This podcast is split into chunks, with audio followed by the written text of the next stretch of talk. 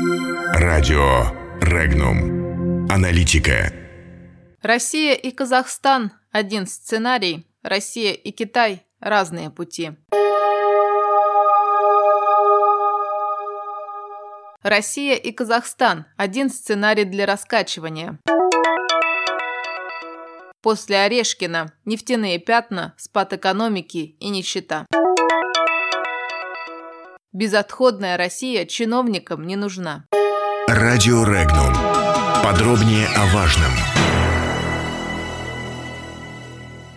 Все постсоветские государства вышли из гоголевской шинели. Они крепко связаны общим прошлым и настоящим. Когда что-то происходит в одной стране бывшего Союза, можно быть уверенным, то же самое произойдет и в другой. Например, граждане России за последнее время могли наблюдать активизацию радикальной либеральной оппозиции, многочисленные разрешенные и несанкционированные шествия и митинги в Москве, отчаянные призывы оппозиционных лидеров к сторонникам выходить на улицы и запугивание власти стотысячными цифрами участников акции. В реальности, правда, все оказалось по-иному. На пике численность протестующих в Москве колебалась в районе 30 тысяч человек. Тем не менее, у российских протестов в их технологической и сценарной составляющей есть немало общего с процессами, происходящими совсем рядом, в нашем ближайшем окружении. Речь идет о Казахстане, в котором действия оппозиции и механизмы раскачивания общественно-политической ситуации не просто напоминают, они буквально по пунктам соответствуют всем стадиям организации медийного хайпа, практикуемого российскими либералами. Как отмечает автор информационного агентства «Регнум» Марат Крайнов, на примере сопоставления текущих процессов можно отчетливо увидеть единый механизм и сценарий, заложенных в основе дестабилизирующих процессов. Начать, пожалуй, стоит с констатации простого факта. Казахстан не Россия, но огромная, сравнимая с Канадой, страна с населением чуть больше 18,5 миллиона человек. В митингах там традиционно принимают участие сотни, в лучшем случае пара тысяч человек. На протесты предыдущих лет власть реагировала неохотно и мягко. Задержали 100 человек, посадили одного, бизнесмена Тахтара Тулешева. В то же время, благодаря митингам, появились новые лидеры оппозиции. Одна из них, Бахаджан Таригожина, сегодня говорит о том, что люди перестали бояться власти, люди устали от снижения уровня жизни и так далее. Риторика очень похожая. Взять хотя бы для сравнения высказывания Валерия Соловья, опубликованные в его блоге на «Эхо Москвы».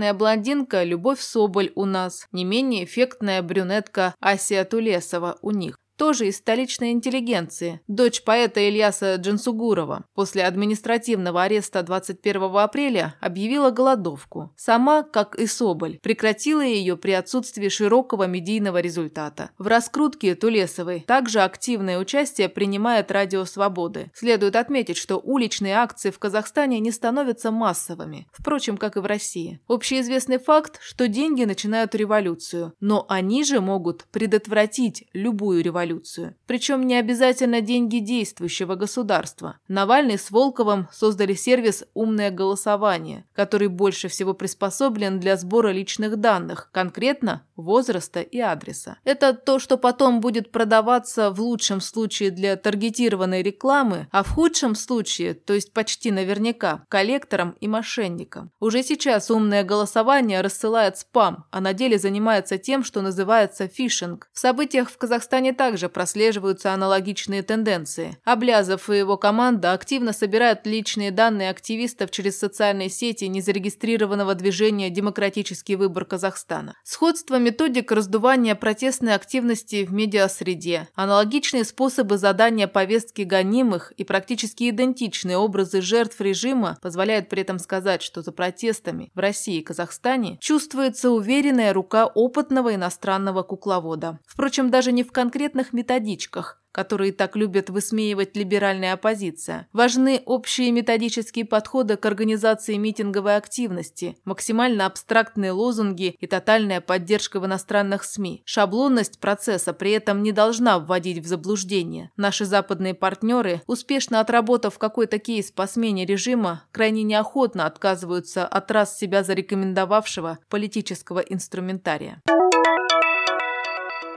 В то время как первая экономика мира, Китай, впрочем, как и вторая, США, снижают налоговое бремя для своих граждан и создают условия для бизнеса, которые позволили бы, если не избежать кризиса, то хотя бы мягко приземлиться и пережить кризис с минимальными потерями, Максим Орешкин предпочитает просто рисовать цифры, пристраивать их поудобнее к политике, реализуемой правительством России, которое по-прежнему реализует свой шоковый для экономики и в конечном счете для народа сценарий развития событий, игнорируя не только здравый смысл и традиционные экономические инструменты, но и указы президента о реализации нацпроектов. К чему это приведет, рассказывает обозреватель информационного агентства «Регнум» Галина Смирнова. Главным в политике правительства остается пополнение бюджета любой ценой. Между тем, признаки того, что цена пополнения бюджета выходит боком, уже налицо. Промышленность снижает производство. Закредитованность населения не позволяет создавать спрос. Реализация новых инвестиционных проектов в регионах упирается в бюджетное правило, когда регионы не то чтобы не хотят, они могут позволить своему региональному бюджету софинансировать новые стройки. Об этих неутешительных результатах Максим Орешкин предпочитает говорить как о достижениях. Еще недавно, наблюдая за схваткой Максима Орешкина с Эльвирой Набиулиной, можно было решить, что министр, как и любой человек, хоть и может ошибаться, но за экономику и свои убеждения стоит горой. Теперь же возникло стойкое ощущение, что министр не владеет необходимым набором знаний и даже его минимумом для понимания происходящих событий в экономике, где все процессы взаимосвязаны. Что если доходы населения не растут, но при этом повышаются налоги, то люди начинают экономить. На рынке снижается спрос на товары. Что если предприятия вынуждены больше платить налогов, то они закладывают их в конечную стоимость продукции, тем самым опять создавая снижение спроса на свою же продукцию. И эти вещи понятны людям на элементарном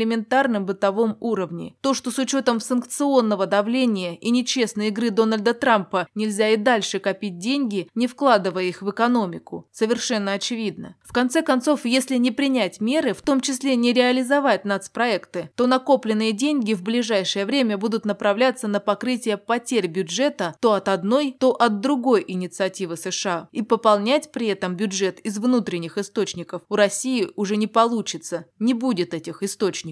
Народ стонет от налогов, кредитов, низких доходов. Губернаторы опускают руки, рождаемость падает, смертность растет, промышленность пошла на спад, инвестиции уходят в офшоры, наконец отсутствует стабильность и возможность строить планы на завтра, а Орешкин планирует войти в историю как главный реформатор, усмиривший инфляцию и российский бюджет. И врагу не пожелаешь войти в историю с подобным портфелем достижений.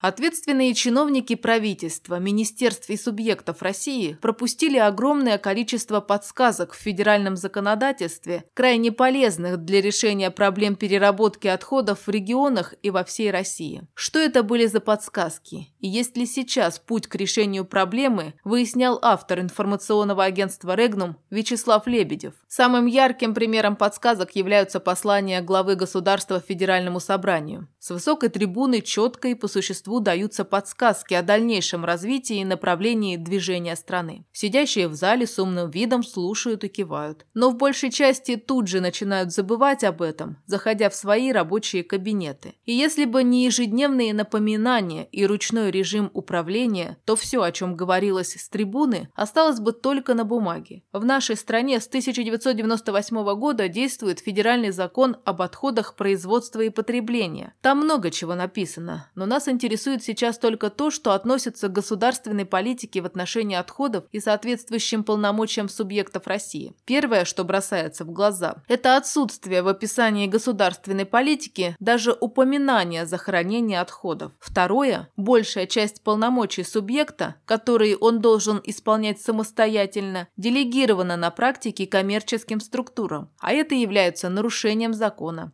Итак, Субъекты России были изначально наделены полномочиями по решению проблем с отходами в рамках мусорной реформы. Подсказка о том, как действовать, была четко прописана в Федеральном законе номер 89 как приоритет государственной политики. В некоторых субъектах региональная власть сделала первый шаг абсолютно правильный. В этих субъектах региональные операторы принадлежат в том или ином виде субъектам. Правильно поступили и те, кто разрабатывал территориальные схемы своими силами и сэкономили сэкономил бюджетные деньги, сославшись на то, что решение этой задачи по закону относится к полномочиям, которые каждый субъект должен исполнять самостоятельно. Но далее все застопорилось. И неудивительно, так как создание системы по переработке отходов требует большой умственной и физической работы, а для этого надо иметь время и желание. Но, как правило, у занятых чиновников нет ни того, ни другого. Поэтому все пошли проторенным путем. Деньги собирают одни, отходы вывозят другие, а ресурсы полезные извлекают из этих отходов и на этом неплохо зарабатывают.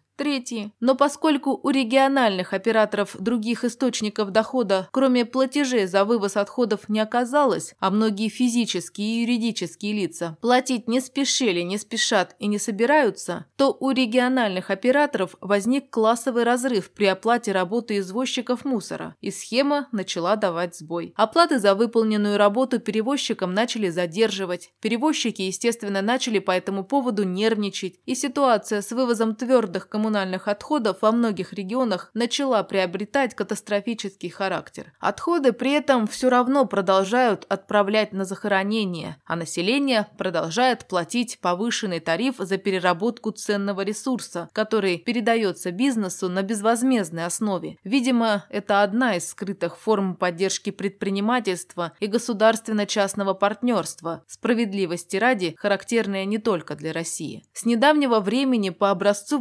высокоразвитых стран населению придется еще и бесплатно сортировать отходы по нескольким бачкам. Под предлогом раздельного сбора во многих субъектах уже повысили тарифы, даже без установки этих самых бачков. По сути, в процессе реформы в субъектах России произошел передел рынка и его монополизация. В итоге тарифы выросли, но все проблемы остались. Чиновники, как в правительстве, так и на местах, отдали решение вопроса на откуп бизнесу. Точнее, было бы сказать, своему бизнесу или тому бизнесу, который их на чиновничье место и посадил. Есть ли выход? Читайте в материале, почему безотходная Россия не нужна российским чиновникам.